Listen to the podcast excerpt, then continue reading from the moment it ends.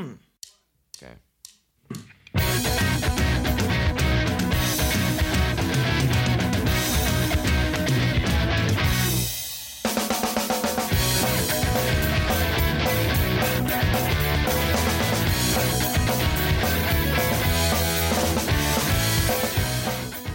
Benvenuti a un nuovo episodio di Infedeli alla linea. Io sono Vic del sito orrore33giri.com e al mio fianco virtuale c'è la colonna portante di questo podcast, l'infedelissima Bea. Ciao Bea, benvenuta. Così mi piaci, salve a tutti. E l'altra colonna portante alla mia sinistra virtuale a questo punto c'è Ema, felice di rivederti e di sentirti. Grazie, ciao a tutte, ciao a tutti. Oggi però abbiamo un ospite speciale, una persona che va sotto tanti nomi, possiamo definirlo, non lo so, un uh, ex punk, ex vocalist, ex chitarrista, ex ex ex ex sotto, tante, sotto tanti nomi oggi viene ospitato a Infedele alla linea Ariele Frizzante. Benvenuto, benvenuto, benvenuto. Buonasera, buona giornata in base a che ora state ascoltando. Amici e amiche, sono veramente contento di partecipare al podcast con il nome più bello che abbia mai sentito fino ad oggi. Ci tengo a precisare che sono molto ex di tutto, tranne che punk. Ah, rimani punk sono ancora punk. Sei ancora punk. Sei eh, ancora non punk. si smette mai, tipo. È un vizio che non si può perdere quello lì. Che disco ci hai portato oggi? Come se non si sapesse dal titolo dell'episodio. Mi ha messo molto in imbarazzo la questione che dovevo sceglierla io, tra l'altro da un file che conteneva almeno 300 titoli. Sono 100, quasi 160 più o meno. Io ho scelto in, in maniera emozionale e quindi volevo scegliere un disco che mi ricordasse di quando ero sbarbino. Eh, e allora ho scelto In utero dei Nirvana. Uh là là, un disco che io personalmente adoro e quindi mi ha fatto molto molto piacere di andare a riscoprire In utero. Comprasti il disco, te lo regalarono, sai le cavare cassettine copiate, cosa avevi? Sono quasi certo di aver acquistato io il, eh, il CD. Oggi, mentre riguardavo le cose, mi sono reso conto che probabilmente il primo compact disc acquistato nella mia vita, o meglio i primi due compact disc, erano uno Mother Love Bone e l'altro eh, Incesticide, che è quello che precede In utero. Magari facciamo il solito giro cominciando dalle signore direi, dopo l'ospite cominciamo da Bea e ricordi emozioni, sostanze stupefacenti, cosa, cosa ti ricorda questo anno 1993 e questo in utero? Allora ragazzi, eh, la scelta di Ariele è stata fenomenale perché io sono più o meno della, della stagione di, di Ariele in termini di età. Per cui quando ho ascoltato per la prima volta Nevermind, l'ascoltai praticamente quando uscì, io ero al liceo e le prime cose che ho imparato alla chitarra era è quella. Cioè, non so se capito, per cui pensate che attaccamento emotivo che ho a, Nevermind. E poi quando uscì invece in Usero, che si aspettava tutti, eh, ero uh, appena sbarcata nell'università a Padova, quindi anche lì mi si, mi si c'è proprio una cosa emotiva incredibile, mi si uh, sono riaffacciati ricordi pazzeschi. Ecco. Il caro Ema? Ma allora, innanzitutto, se mi permetti, io vorrei fare gli onori di casa perché tu sei un, un ospite un po' così, un po', un po maleducato. okay. E noi siamo sparsi, ricordiamo a tutti che siamo sparsi per l'Europa, per il nord Italia, quindi non possiamo offrire un cordiale, un distillato al nostro ospite. Però io volevo offrirgli una cosa, una cosa che sono titolato ad offrire perché lui l'ha chiesta. Cioè, volevo dire ad Ariele che io ho abbondantemente iniziato, ma non ho mai terminato la lettura di Moby Dick. Ah, per un mio podcast. Esatto, voi direte, ma che cosa c'entra la lettura di Moby Dick? Io dico, rimandiamo a Sbam Podcast, il podcast di Ariele che va ascoltato perché sì, perché va ascoltato e perché appunto si trova in una delle puntate più gustose la risposta a questa, a questa, mia, a questa mia, offerta. Moby Dick è uno dei, dei, libri più belli mai stati scritti, tra l'altro. Io, io lo lessi ai tempi del liceo una roba strepitosa. Bravo, hai visto te? E l'hai Ora, finito? Certo, ma scherzi. Ah, okay. eh, io no, è quello il punto. Il bu- Ma, il infatti quello che preoccupa è non averlo finito, Sì. è non averlo finito che potrebbe creare dei problemi. Ma detto ciò, io ti dico che il mio rapporto con Nirvana mi rappresenta come colui che sarebbe stato probabilmente odiato da Kurt Cobain, nel senso che io al tempo adoravo Nevermind, ma non conoscevo gli altri dischi, non li ascoltavo, non li avevo ascoltati al tempo, li ho ascoltati dopo come una miriade di dischi, ormai sapete che ho recuperato, ho recuperato tardi ed ero, ed ero, sì, ero particolarmente innamorato di Nevermind, ma in utero l'ho ascoltato solo anni dopo, quindi diciamo che questo 93 e in utero, se devo riposizionarmi al tempo, non mi hanno, non mi creano tutto questo, anche se vivevo in un ambiente che idolatrava, idolatrava particolarmente, parlo del mio liceo, che idolatrava particolarmente in Nirvana. Penso che in tutti i licei d'Italia in quel, in quel periodo, eh, certe giornate, sembravano il Comic Con con dei cosplayer di Kurt Cobain e, e Courtney Love, almeno il mio era così, non so i vostri. No, il mio no, per fortuna. Ma che disco ascolti di Nirvana? Quello più ascoltato, giusto facciamo una domanda generale, comincio da te. Ma ti direi proprio Nevermind per, Ah, eh, ok. perché lo, lo adoravo al tempo e perché è obiettivamente più tra virgolette pop e più, e più immediato nelle melodie, nei Certo. suoni e quindi ecco di- direi quello. Bea, tu invece? Sì, sì, no, no, no, Never anch'io mind. effettivamente sì. Poi se si deve parlare di quello, poi ne parleremo dopo, insomma, di quello che ritengo che sia eh, un altro discorso. Però quello che ho Perché ascoltato ascolti tu ora, ora, come ora, ora. no, quello che ho ascoltato ora come ora mm, no, via, è Nevermind, devo dirti proprio essere onesti, è Nevermind, con dei, dei pezzi di, di New Zero, alcuni pezzi di New Zero. Però se mi devo ascoltare dalla prima all'ultima traccia è Nevermind, devo ammetterlo. Ok. sì. E invece il nostro Ariele? Devo dire che sono, sono punk anche nell'ascolto, io non è che c'è un disco che mi piace di più o una canzone che mi piace di più o una canzone che mi piace di meno. Ai Nirvana gli si vuole bene, sono stati la rivoluzione della mia generazione, è quella che mh, ci si accontentava, insomma, è, è stata questa qua. Devo dire che quando ritorno eh, a quegli ai ricordi di quegli anni con imbarazzo, devo confessare che erano gli stessi anni dei Per Jam e in una primissima fase, forse nella fase Nevermind, ricordo di avere una sensazione e pensare cazzo no i Per Jam sono molto meglio dei Nirvana sensazione che pochi anni dopo quando ci penso oggi dico mannaggia però non è che avessi proprio ragione nel senso che a parte Ten se si può saltare da un disco all'altro poi dopo i Per Jam, non essendosi sparati in faccia, che è un, un problema che spesso le band hanno, quelle di non ammazzarsi. Se non si ammazza nessuno, poi fanno un po' di pasticci, diciamoci la verità. Quindi a oggi mi pento di quel pensiero che avevo da ragazzino. Detto questo, no, li ascolto tutti e tre o quattro, sempre con piacere. Cioè, quando sento un pezzo dei Nirvana è un pezzo dei Nirvana, Ah, punto. ok. Bello, brutto, no? Sì, ovvio, Nevermind è un po' più pop, però anche questo qua spa- anche in utero spacca. No, io invece in realtà il disco che recupero mh, regolarmente è Bleach. Non perché mi dubbi. piacciono quei suoni sabbattiani, diciamo, belli, belli grezzi. Tutto riffone, tutto riffone, quindi mi, mi piace molto.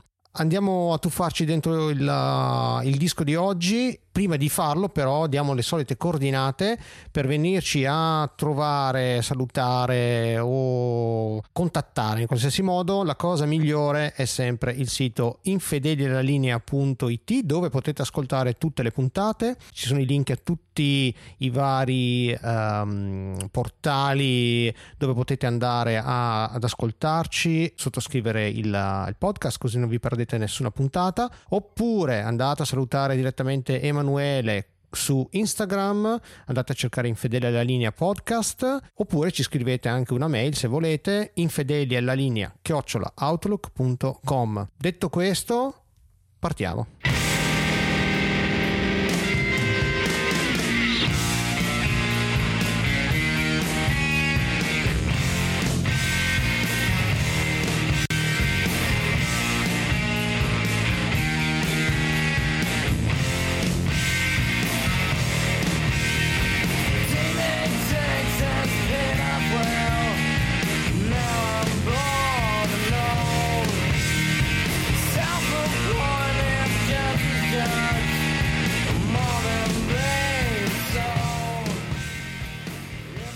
Partenza col botto. Secondo me, lo dico subito, uno dei pezzi più belli del disco. Poi Eh sì, sì, partiamo, partiamo alla grande con un mix, di- sto mix di chitarre dissonanti, la batteria bella serrata, il tipico ritornello, diciamo, tipico ritornello grunge, tra virgolette, con la tonalità che si abbassa, un po', un po' trascinato.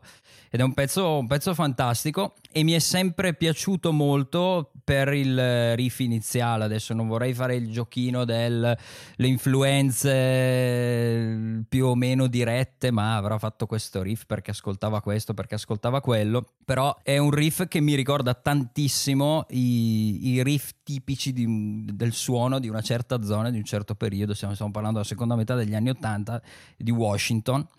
E non a caso mi sono visto la lista dei, dei- dei 50 dischi preferiti di, di- di Cobain, una lista che si trova tranquillamente in rete, c'è anche la, la- la- l'hai vista scritta di, di suo pugno.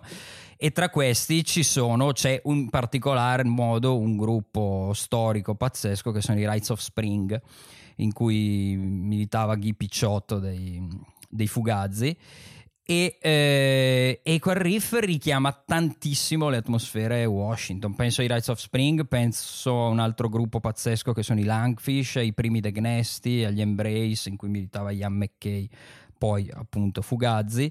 E mm, probabilmente non c'è una derivazione diretta, però mi piace pensare che in qualche modo l'influsso ci sia. Tra l'altro anche Dave Grohl ha suonato negli Scream. a- che se non sbaglio appunto erano proprio, erano proprio a Washington Sì. quindi diciamo che questo mio, questo mio appunto questo mio, mm, questo mio accenno più che dire qualcosa del, del pezzo dice qualcosa di, di me nel senso che io spero che ci sia e ce la sento e ce la voglio sentire però mi piace moltissimo perché invito chi eventualmente non conoscesse questo sound e questi, questi gruppi a, a sentirseli per capire se sto dicendo cazzate Ariele?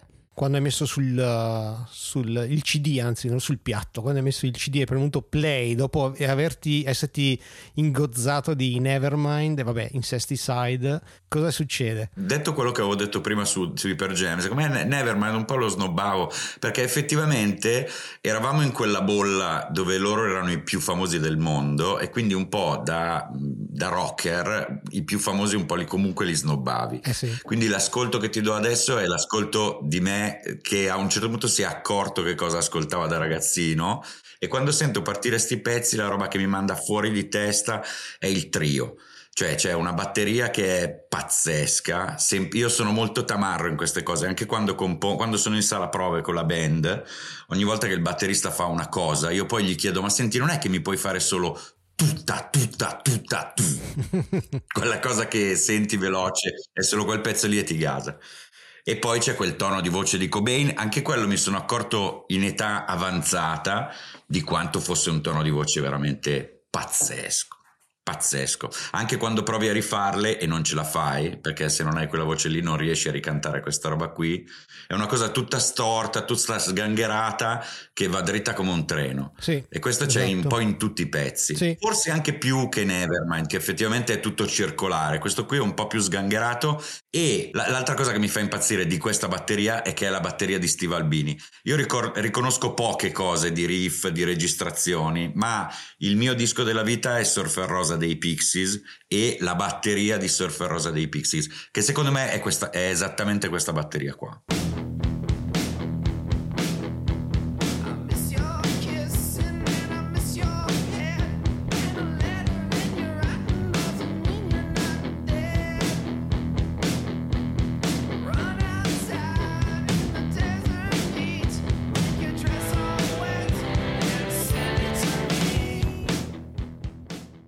Motivo per cui a Dave Grohl ai tempi gli si voleva benissimo, beni- un affetto incommensurabile. Quello che hai detto è che è- il pezzo è tutto storto ma va dritto. È esattamente la sensazione. Sono lì che dici no lo perdono, non perdono, nel senso che c'è qualcosa che non va. È, so- sono- è un'esecuzione sciatta ma assolutamente sul pezzo. Cioè è difficile...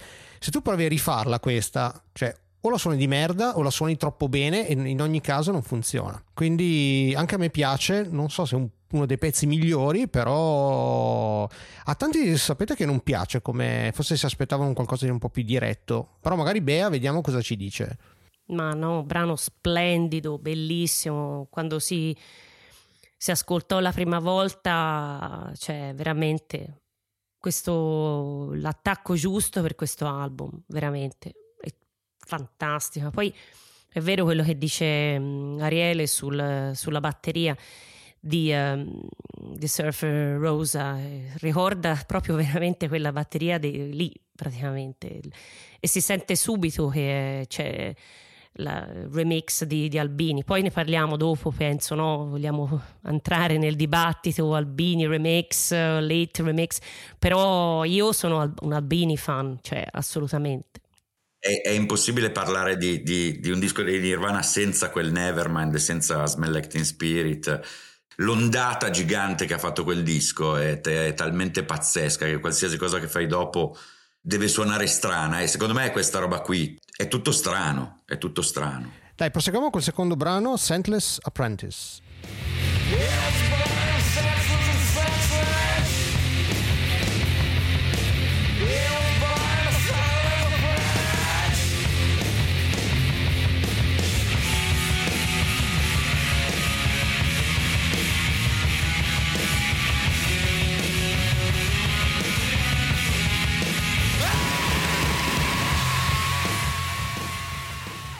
Ah, me, guarda, guarda, guarda, questa batteria qua mi fa andare veramente fuori di testa. secondo me ho due ascolti di questo disco. L'ascolto di me ragazzino, adesso che l'ho risentita, secondo me il mio pensiero è stato cazzo non ci sono ritornelli. Arrabbiato, ma perché mi fai un disco senza ritornelli, capito? Poi probabilmente erano gli anni dove c'erano anche gli Alice in Chain, c'erano i Soundgarden, quindi il grunge iniziava a prendere quella formula dove ci doveva essere il pezzettino tristino e il pezzo super arrabbiato.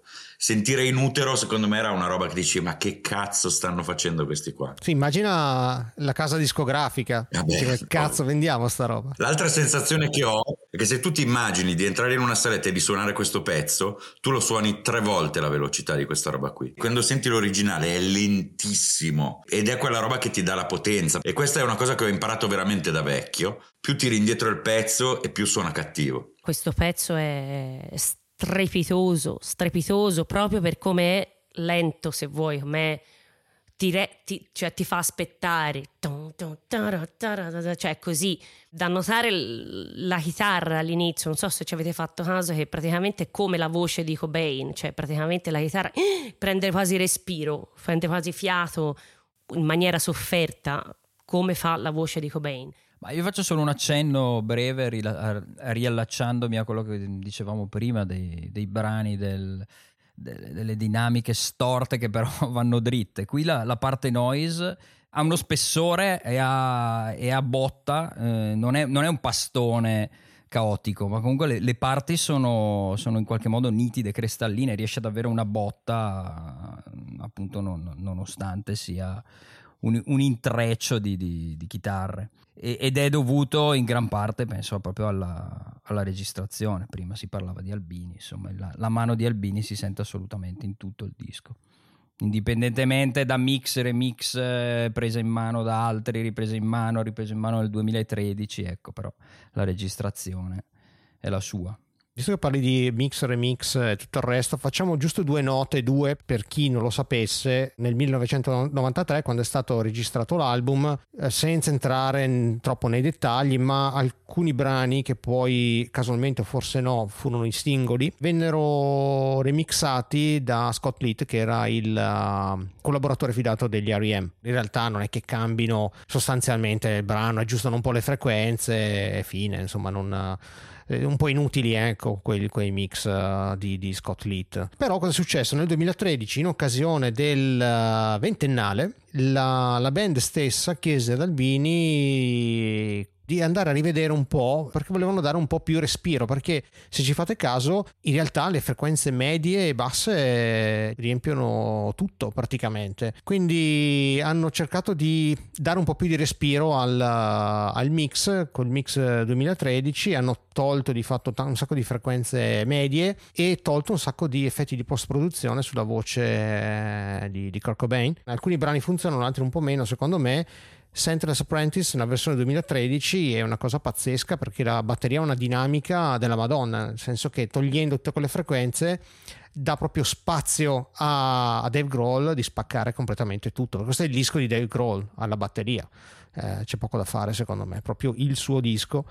E poi si sente quanto cazzo urlava Kurt Cobain, urlava come un indemoniato quindi è interessante più che altro per sentire, sentire il disco in maniera un po' più asciutta. Però adesso passiamo al, al singolone. She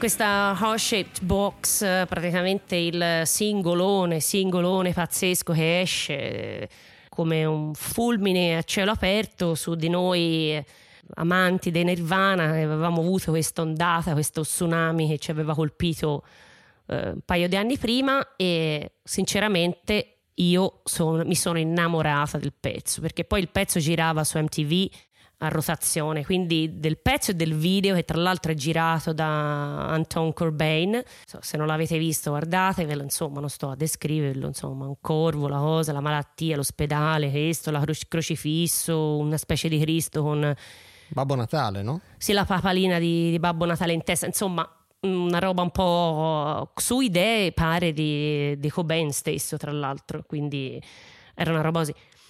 Io eh, che vi devo dire? Io, eh, si va adoro.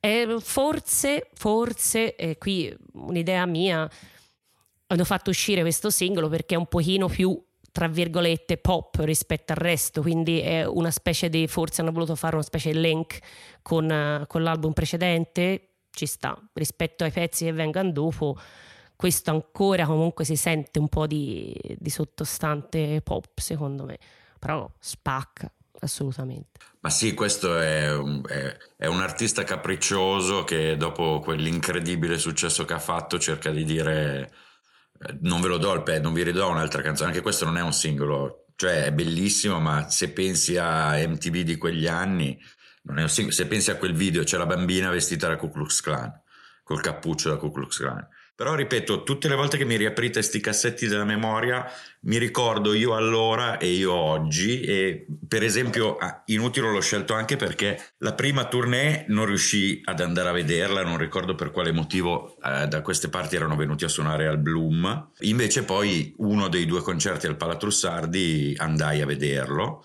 Erano gli anni in cui andavo a vedere tutti i concerti di quel, di quel genere. Eh, mi piaceva fare stage diving, io andavo lì e saltavo sopra di tutti. E anche qui ricordo che l'attesa per quel concerto era una cosa. Ricordo le videocassette che giravano di questo Cobain che si tuffava sugli amplificatori, che spaccava le chitarre, che ne faceva una peggio dell'altra.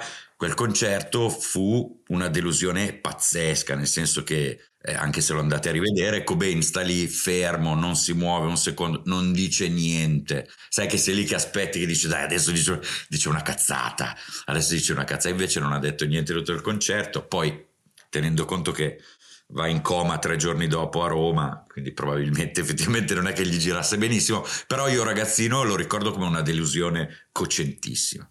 Ah, Cioè, mi aspettavo che succedesse di tutto e invece sono lì, suonano le canzoni, non c'ha, vo- non c'ha voglia, non c'ha voglia di fare. Eh sì, ho visto, si trova, si trova su YouTube eh, tutto il concerto a Palatursardi in buona qualità e l'ho visto qualche giorno fa. Una palla, devo dire una palla, cioè loro suonano ma non sono più in nirvana della... Io tra l'altro collezionavo bootleg o comunque raccoglievo bootleg. In Nirvana del 90-91 cioè, Anche 92 di Reading Festival, ragazzi, la Sì, famosissima quello, esibizione di Reading Festival che io eh, adoro. spaccava, faceva di tutto e lì invece niente, ehm, vabbè, chiaramente poi sappiamo come è andata a finire, insomma, non Ma era bisogna vedere come è andata a finire e bisogna vedere co- se apriamo il caso del come è andata a finire. Io chiedo scusa se lo dico pubblicamente, ma io sono certo che sia stato un omicidio pagato. Conspiracy Theory qui stasera. Su Infedeli alla linea Conspiracy Theory. Ragazzi, scusate. Ariele il move- Frizzante. Il movente, Vai, vai. il movente delle royalties firmate Cobain, adesso veniamoci incontro, è un movente bello grosso. Però se volete non No, no, no, trattiamo ma io, io sono con te. io sono con Ah, te, la conspiracy l'altro. theory di Ariele Frizzante e Vic. Eccoci qua. Sono i due. Emma, Ci Emma, Emma, aiutami, Emma. ma- Cosa dice? No, no, non mi espongo su questo, perché non ho elementi. no, ma non ho elementi, eh, non ho mai dice- approfondito, sinceramente. Heart Shake Box, giusto due parole dicele Sì, però. no, no, gran pezzo, gran pezzo. e- Sì, singolo, non singolo pop nel senso più ampio del termine, come poteva essere i singoli di, o i brani di, di Nevermind, sicuramente, però è il gran pezzo. Ma non c'è un pezzo brutto su questo disco. Oh, la miseria, già ci spoileri così. Sì, spoiler. Poi spero bam, che così. finalmente avre- abbiamo trovato un disco che piace interamente anche a te. Perché, oh, Chi lo sa, chi, lo sa, Vediamo. vediamo. vediamo Comunque una dinamica pazzesca. Lo ascoltavo e dicevo Teen Spirit è un pezzo con dinamica, ma questo ne ha molto di più, cioè anche come suono mi, mi piace, mi piace di più. E sempre per tornare nel reparto infedeli alla linea conspiracy, quell'unplugged che fa, in molti sostengono, quell'unplugged che è incredibile, ai tempi era insopportabile perché in tv lo faceva vedere ogni quarto d'ora, dopo che quello lì si era appena ammazzato, quindi era in- in- ingestibile. Riascoltato oggi è un Cobain cantautore e molti sostengono che tra l'altro l'amicizia con Michael Stipe è perché lui fosse interessato a mollare ancora tutta questa roba qui per passare a una roba super acustica, super eh, completamente da un'altra parte. Nel conspiracy si dice che qualcuno non volesse permettere questa svolta. La famosa lettera dell'addio pare fosse una lettera di addio ai Nirvana e a quel tipo di suono, per poi fare dell'altro. Lettera alla quale poi Che poi è scritta state- con due calligrafie diverse, aggiunte, vedi che Vic mi entra nel campo. È stata Eh. aggiunta qualche riga in fondo dove, dove si saluta anche la moglie. Ecco, via. Chiusa lì. Eh, ma sai che mh, beh, quando, quando uscì Automatic for the People, uh, Kurt Cobain lo adorava quell'album, anche perché era, anche quello è un album molto infedele alla linea. Giustamente era una svolta, gli R.E.M. erano erano trasformati in qualcosa di completamente, di completamente diverso e adorava il coraggio appunto di non fossilizzarsi su un genere ma cercare anche vie completamente differenti.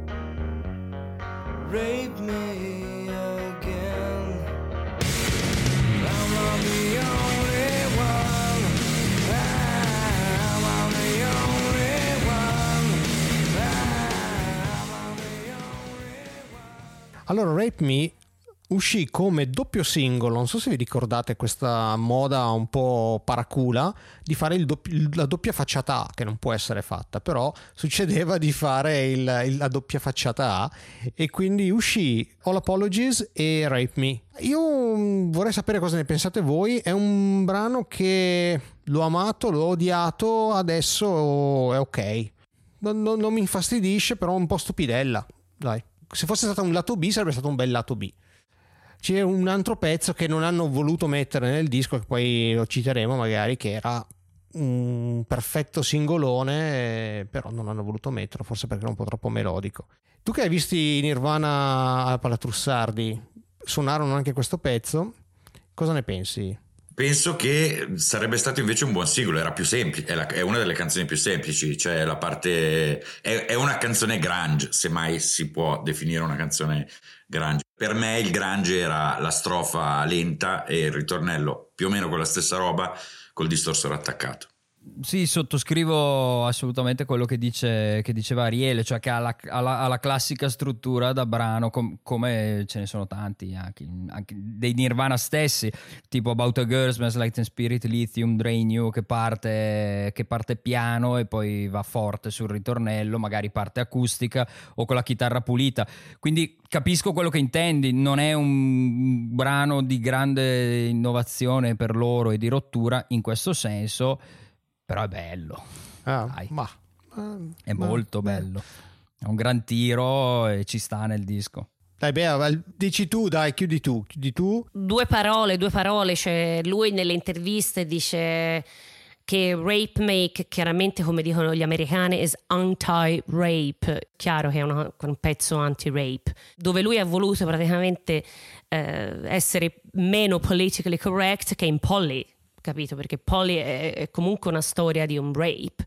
Poi dopo dice anche, si è un po' ritratto che era un rape me sul discorso, ma un rape me dai media, un rape me da, da come si sentiva lui, anche perché comunque il leitmotiv di tutto l'album è, ragazzi, è inutile, cioè è il suo stare male, il suo suffering, lui sta male, è uno, uno che sta male, non c'è verso. E, e all- all'epoca, tra l'altro, ascoltando questo disco, comunque non si sapeva bene se c'era o ci, fa- ci faceva, nel senso, capito?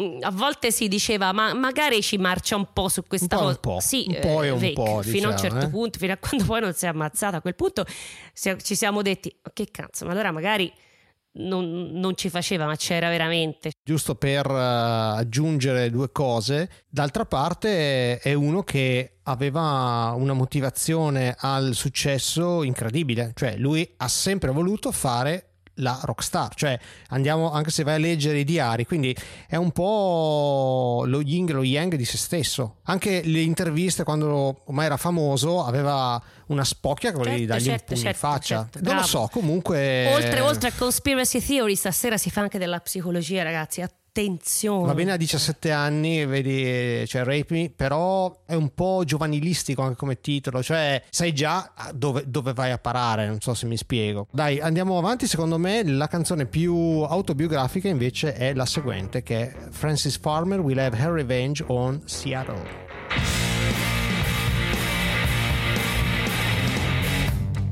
It's I'm relieving now that you're leaving. Soon as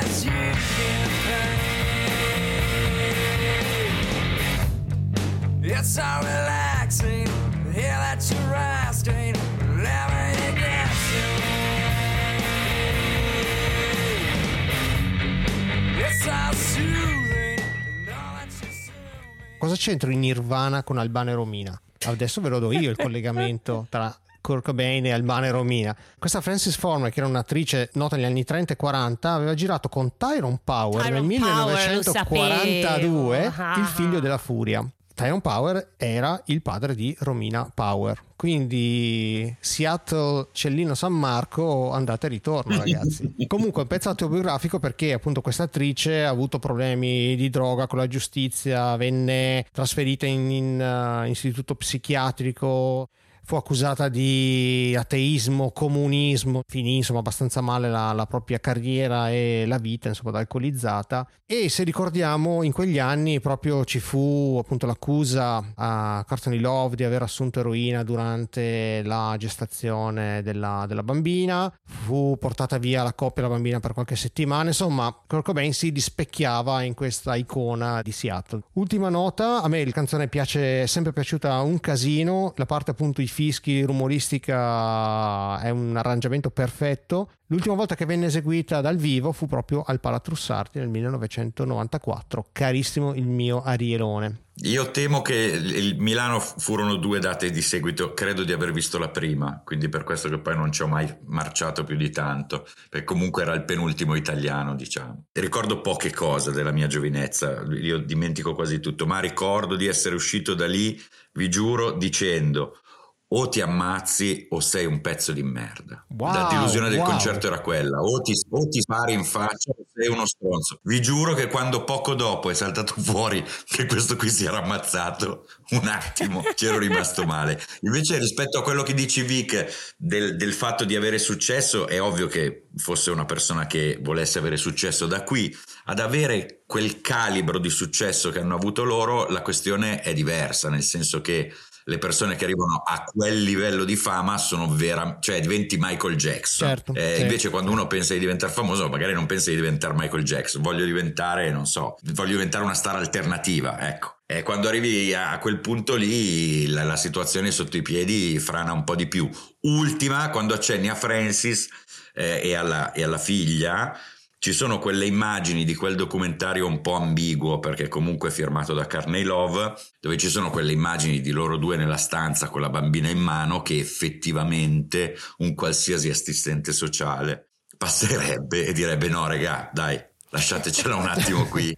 E poi si chiama Francis, Francis Bean, non avevo, non avevo fatto il collegamento tra l'altro la figlia. eh sì no no è sicuramente per la, sempre per l'attrice. Mm, Canzone, secondo me siamo un po' tutti d'accordo. Ma anche a me piace da morire, sì. E anche qui la dinamica la fa da padrona con retta da- dalle botte da fabbro di Davidino Groll. E quell'alternanza tra pulito e distorto è spettacolare, veramente bello. Uno dei pezzi più belli del disco, questo sicuramente. Oh, ragazzi, ma qui c'era uno più bello degli, al- degli altri. Alla fine dei conti, risentendolo, cioè, In Utero è troppo superiore a Nevermind, ragazzi. È superiore. Io avevo la cassettina inizialmente e l'ultimo brano del lato A era questo. I'm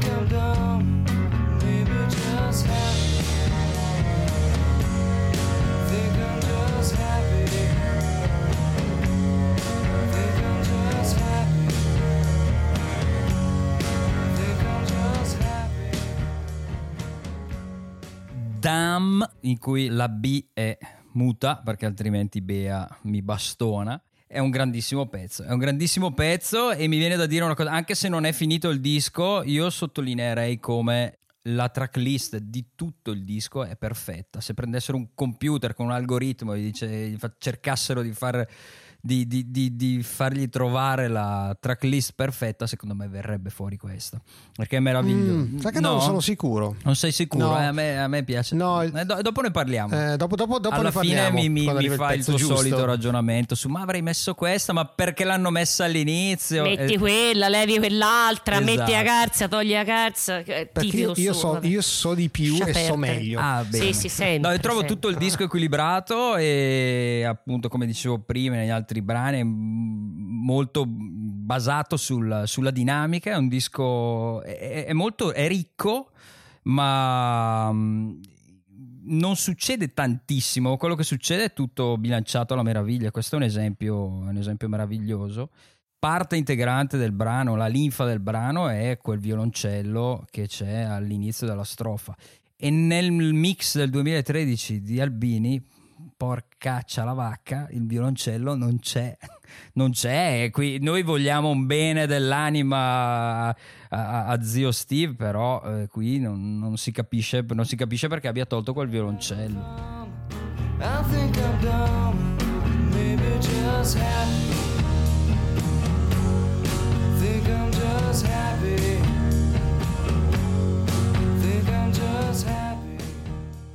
Un'altra cosa che, che noto e che mi piace è che eh, qui si mh, viene meno quella, quella dinamica eh, di cui parlava Ariele prima di eh, strofa, strofa leggera e ritornello pesante. Ma io non so voi, ma quando entra il violoncello mi aspetto il ritornello che si apre. Cioè, la mia mente è come se lo proiettasse. Mi fa l'effetto che mi fa. Apro una parentesi che c'entra poco, però. L'effetto che mi fa l- uno degli ultimi dischi dei, dei Weezer, ok Human, che non ha le chitarre, è, fa- è praticamente fatto di, di archi.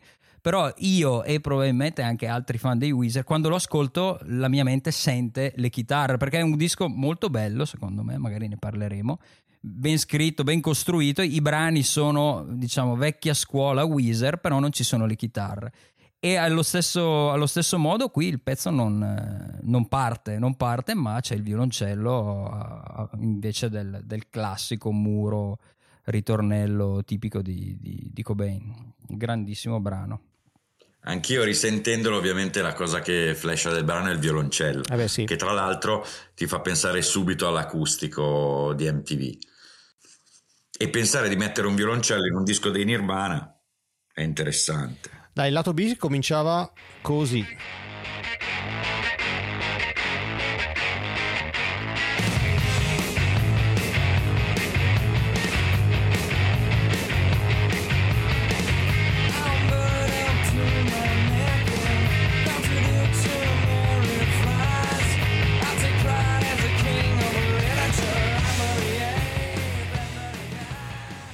Very Ape mi piace tantissimo come le- tutti i pezzi di questo album, non so se si è capito.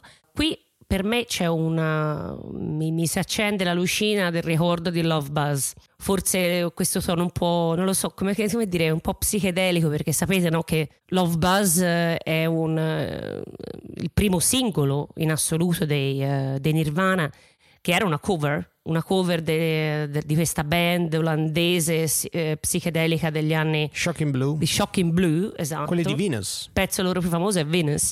E c'è questa cosa, se vuoi, io la chiamo arabeggiante, no? però forse è più, eh, rientra più nello psychedelic rock. E in utero è un po' un ritorno, agli un- allora un'evoluzione, disintegrazione di Nevermind con un ritorno a quello che c'era prima, un po', ecco.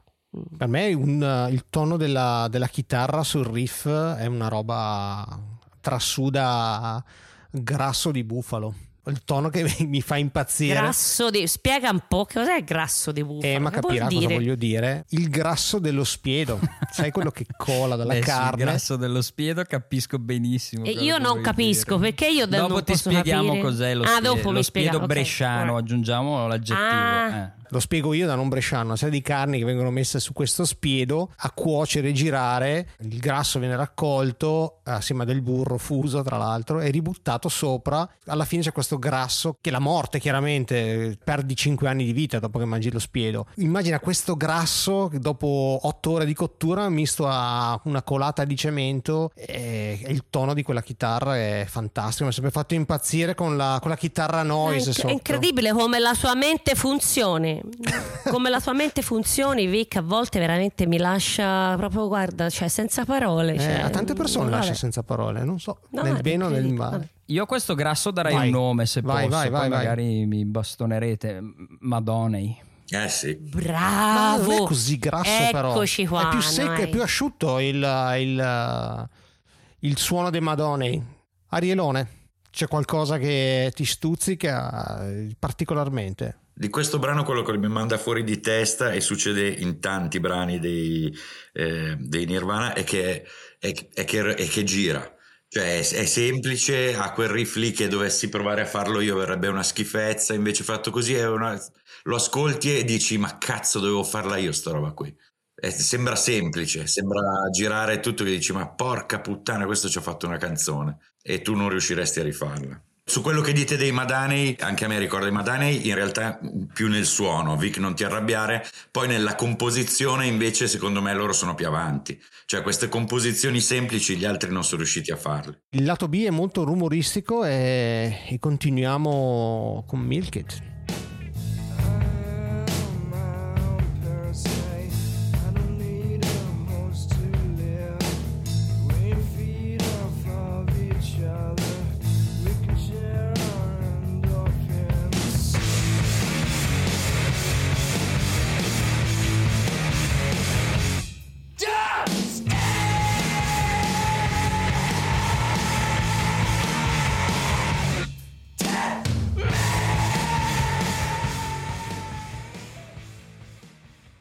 prima cosa che penso è, è quella cazzo di batteria, che cioè è- cred- credo che questo sia l'unico disco che potrei ascoltare solo la traccia di batteria e di base a me la batteria fa schifo. Io sono un chitarrista, quindi non sono capace di suonare la batteria, se mi, se mi metti sopra non sono capace di fare col piede e, e con la mano un'altra cosa, non mi viene. Ascoltando questo fai come si chiama quando fai la batteria finta? air drum. Su Inutero io suono la batteria finta tutto il disco. non mi fermerei mai. Bello, che bella scenetta, che mi piace. Mi Beh, piace, in sì, sì. realtà è l'unico, il, il primo e unico disco di Dave Grohl dove lui ha dato il suo contributo forte perché in realtà su Nevermind lui ha copiato gran parte dei, dei partner di batteria di, di Chad Channing. Infatti riconfermiamo qui a Dave Grohl gli si voleva ancora molto bene. Senti, ma anche dopo, comunque questo è un altro discorso. Eh, io volevo fare un commento su questa canzone, un commento brevissimo, una parola. Fugasi. Punto. E Emma, vuoi aggiungere qualcosa di Eh, questo livello? Il a questo- fugasometro? a questo meraviglioso punto di bene. Ah, è vero, sono d'accordo. Il fugazzometro è, su, è, è- è sul rosso.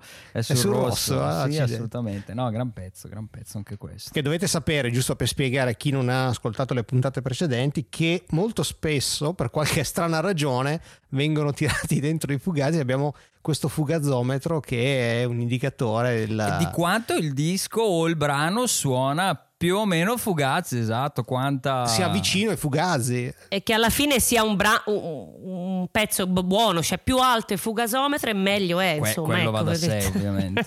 Però anche qui entro a gamba tesa e mi permetto di dire che se uno vuole arrivare al successo, come dicevi tu Vic, non, non tiene il fugazzometro altro. Cioè se tieni il fugazzometro Eh, alto... Ma non si parla di successo, qui eh, in Fedele alla linea si parla soltanto di, eh, di qualità. No, no, però per Ok. tornare a quello che dicevamo prima, quando poi arrivi a quel successo gigante, se metti dentro il fugazzometro è perché in realtà non lo stai cercando. Di no. O quantomeno stai cercando di evitarlo. O, se- o comunque ti piace un'altra roba. Andiamo al prossimo brano, Penny Royalty. Fu il singolo abortito, purtroppo, perché doveva uscire ad aprile, proprio nei giorni in cui Kurt Cobain eh, passò a miglior vita, non lo so, comunque diciamo trapassò. E a quel punto cosa successe? I singoli esistevano, furono distrutti dalla casa discografica, qualche copia rimase in circolazione con dei costi esorbitanti al giorno d'oggi e niente, questa piccola nota da collezionista. On my time with everyone. I have very bad posture.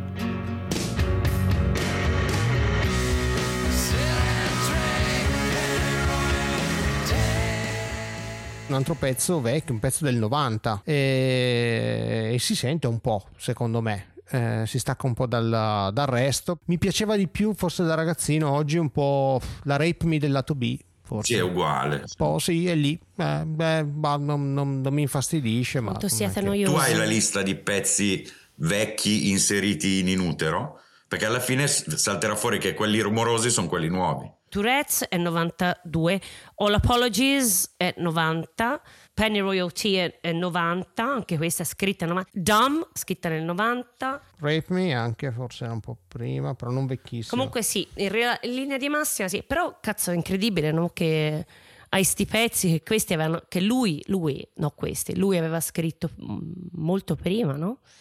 Non pensate, non ci avete pensato a questa cosa? Erano stati scartati da, da Nevermind, ributtati qua, no? Ma non è che li scarti, alla fine per fortuna non hanno fatto un disco come Metallica, un disco di, di- di 99 minuti con 72 pezzi. sopra. Io sono un purista, 10 pezzi, massimo 10 pezzi e basta.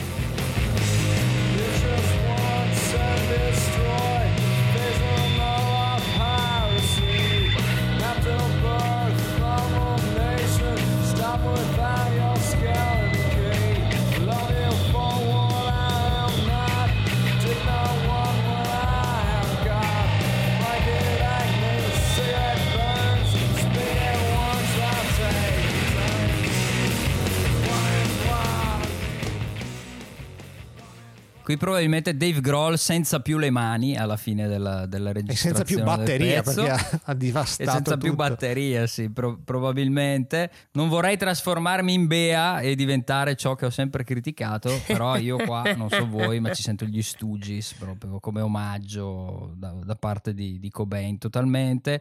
E mentre il ritornello e il bridge pazzeschi sono un po' più più classici, più classici Nirvana.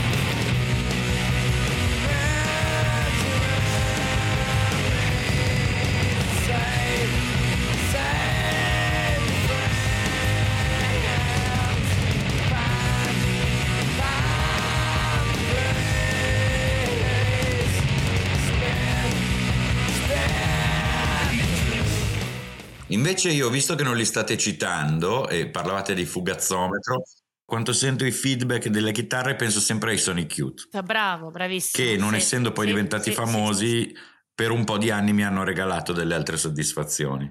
Prima poi di passare a dei dischi inaccettabili, ma questo, sai, invecchiando ognuno fa i problemi che deve fare. Però in quegli anni per me i feedback erano i Sonic Youth.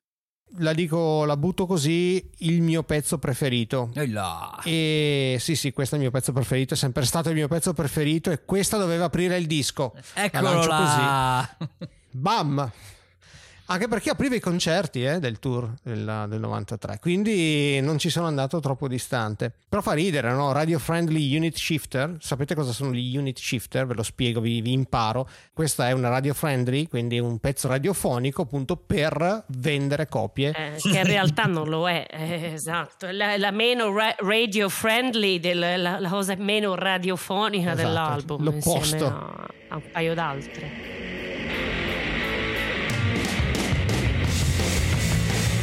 Comunque ragazzi, veramente, forse il lato B è ancora migliore del lato A, cioè spettacolo. Ma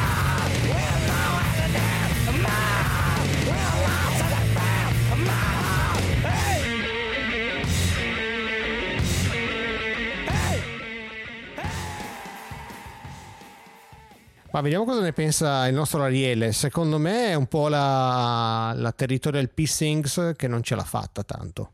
Bravo, con anche l'intro, un, l'intro più piccolino, co- con il parlato dei territorial pissing, però questo li, li ringraziavo perché ho scoperto cos'era la sindrome di Tourette, avendo, andando a chiedermi cosa voleva dire questo titolo.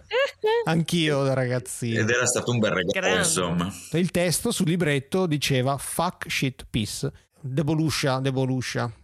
Questa qua, onestamente, è un po'. Devoluscia, ma ci sta. Ma sapete che il brano 12, che è All Apologies, in realtà doveva essere questa qua. And if you save yourself,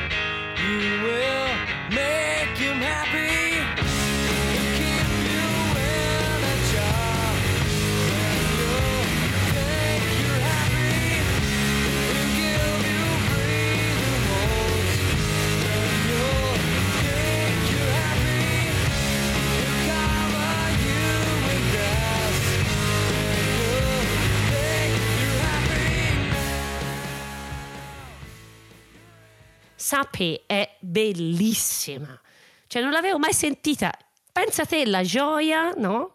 Di questa donna che ha l'età più o meno di Ariele, un anno più o un anno meno, eh, insomma, non stiamo a guardare veramente i details. Questo Sapi è un pezzo veramente carino, un po', un po' pop, no? Secondo me Vic pop. qualcosa da dire ce l'ha. Un pezzo dell'87 registrato tipo quattro volte che doveva essere proprio dopo Tourette's e invece all'ultimo minuto l'hanno regalato come traccia fantasma alla compilation eh, No Alternative a favore della ricerca contro l'AIDS. Una scelta suicida. Togliamo Tourette's e avrei messo Sappi, secondo me. Gli dava un po' più di ciccia melodica e ci stava in un lato B molto rumoroso come ci stava.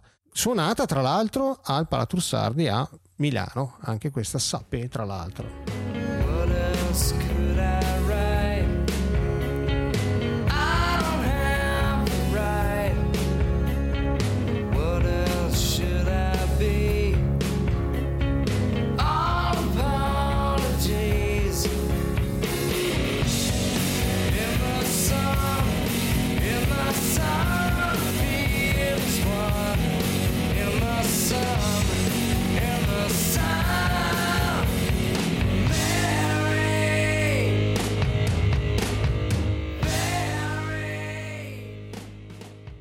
All Apologies, ragazzi, che si deve dire di questo pezzo? Io lo amo indiscutibilmente, sia in questa versione sia nella versione unplugged.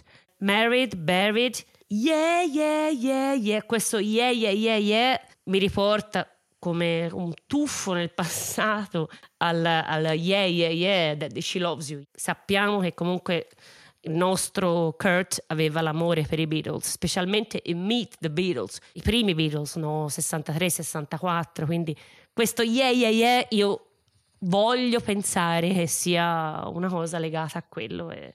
Un bel pezzo, però non è un brano che dico mi ascolto l'Apologies. È un ottimo pezzo finale per il disco, ecco, non, non da compilation o da, da- da mixtape. Non so, Emma, vuoi aggiungere qualcosina? Sì, no, dico solo ottima chiusura, ma la chiusura del disco la lasciamo all'ottimo Ariele. Devo dire che non ero preparato su questa questione di quando sono stati composti i brani, ma seguendo, fidandomi di- ciecamente di voi come redazione di Infedeli alla linea e credendo alle date che state mettendo al- alla scrittura di questi brani, mi torna la conspiracy theory, nel senso che vuol dire che questo disco in realtà era già stato scritto prima e quindi questo non c'aveva più voglia di fare Nirvana. Io ve lo dico, eh. Ah, la butti così, questa è la bomba, la bomba. Eh, beh, insomma. ha detto ci siamo rotti le balle. Ma invece non il disco, ma un lato B di Heart Box ci dava invece un'indicazione di come sarebbe andata per qualcun altro. He's there, scared,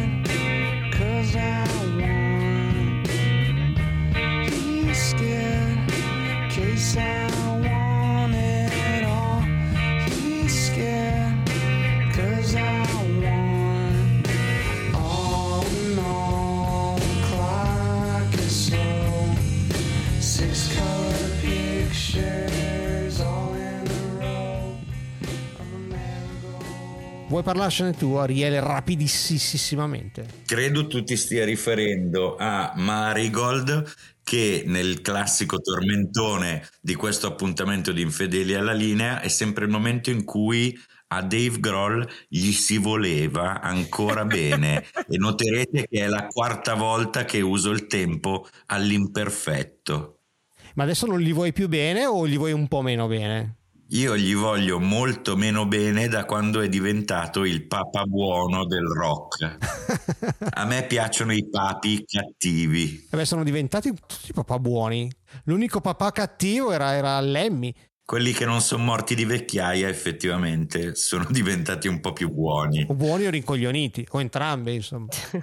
Dopo l'Apologies in Europa c'era anche Gallows of Robin Hulk Flow Through the Strip, ma vabbè, lasciamo stare una specie di jam eh, abbastanza inutile in buona sostanza. E invece dobbiamo cominciare dal nostro ospite per dare il nostro giudizio sull'infedeltà. Come tu ben sai, dobbiamo giudicare se promuoviamo l'infedeltà o bocciamo l'infedeltà. L'infedeltà rispetto a cosa? L'infedeltà rispetto al- a quello da cui arrivavano i, i Nirvana, quindi arrivavano dal mondo più lucidato di, di Nevermind. Quindi da Nevermind a Inutero lo promuovi il- questa infedeltà? Eh, Credo di aver spoilerato con il primo o il secondo intervento dove ho sentenziato che voglio bene a tutti i brani dei Nirvana indiscriminatamente dal primo all'ultimo. Quindi promosso sicuramente. Assolutamente. Bea?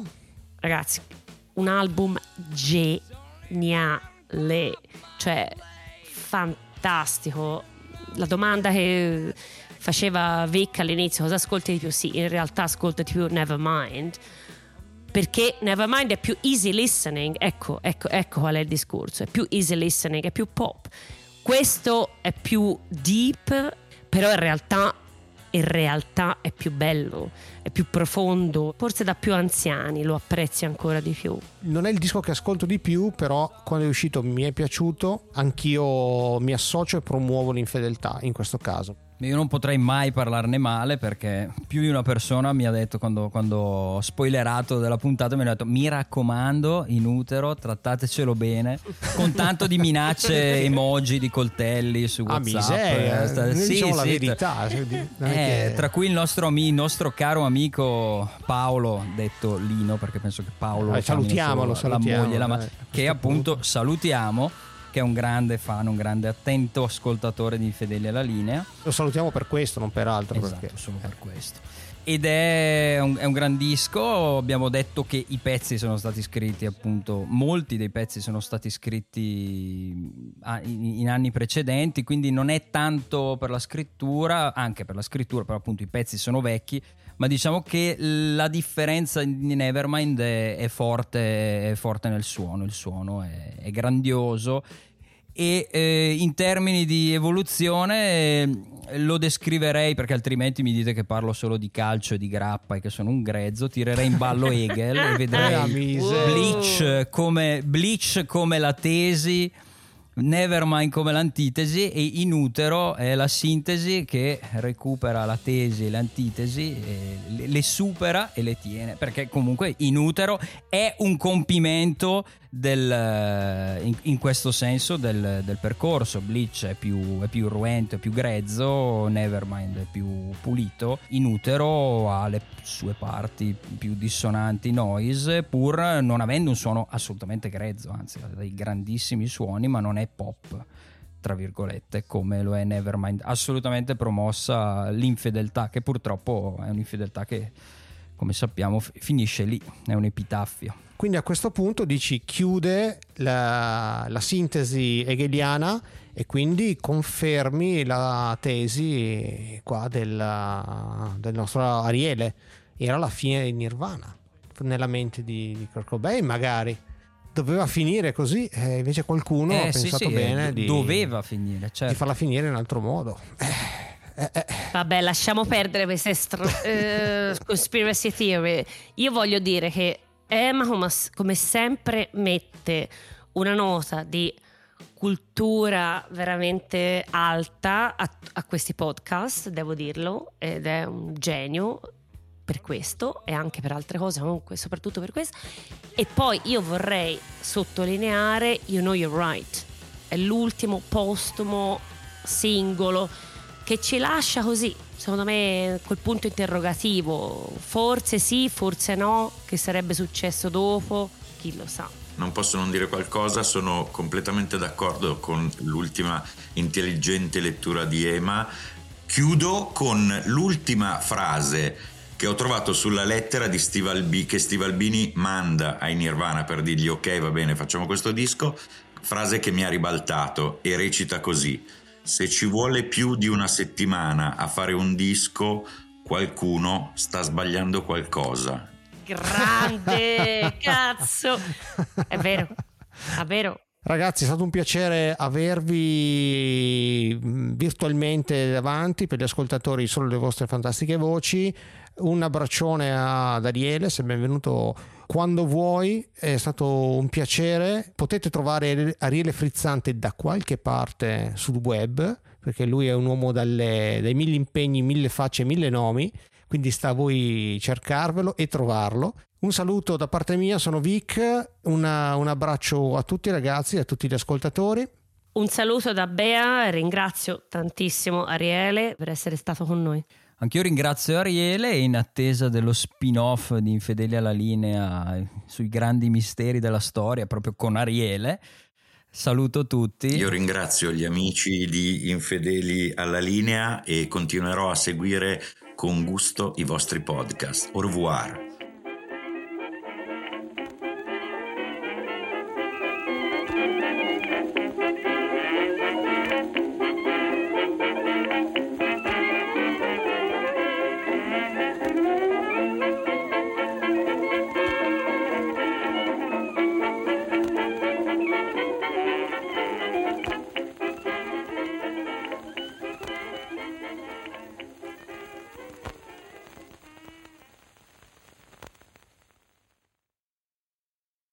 Allora, io dicevo I was the conference me I say, pensavo parlasse di una conferenza.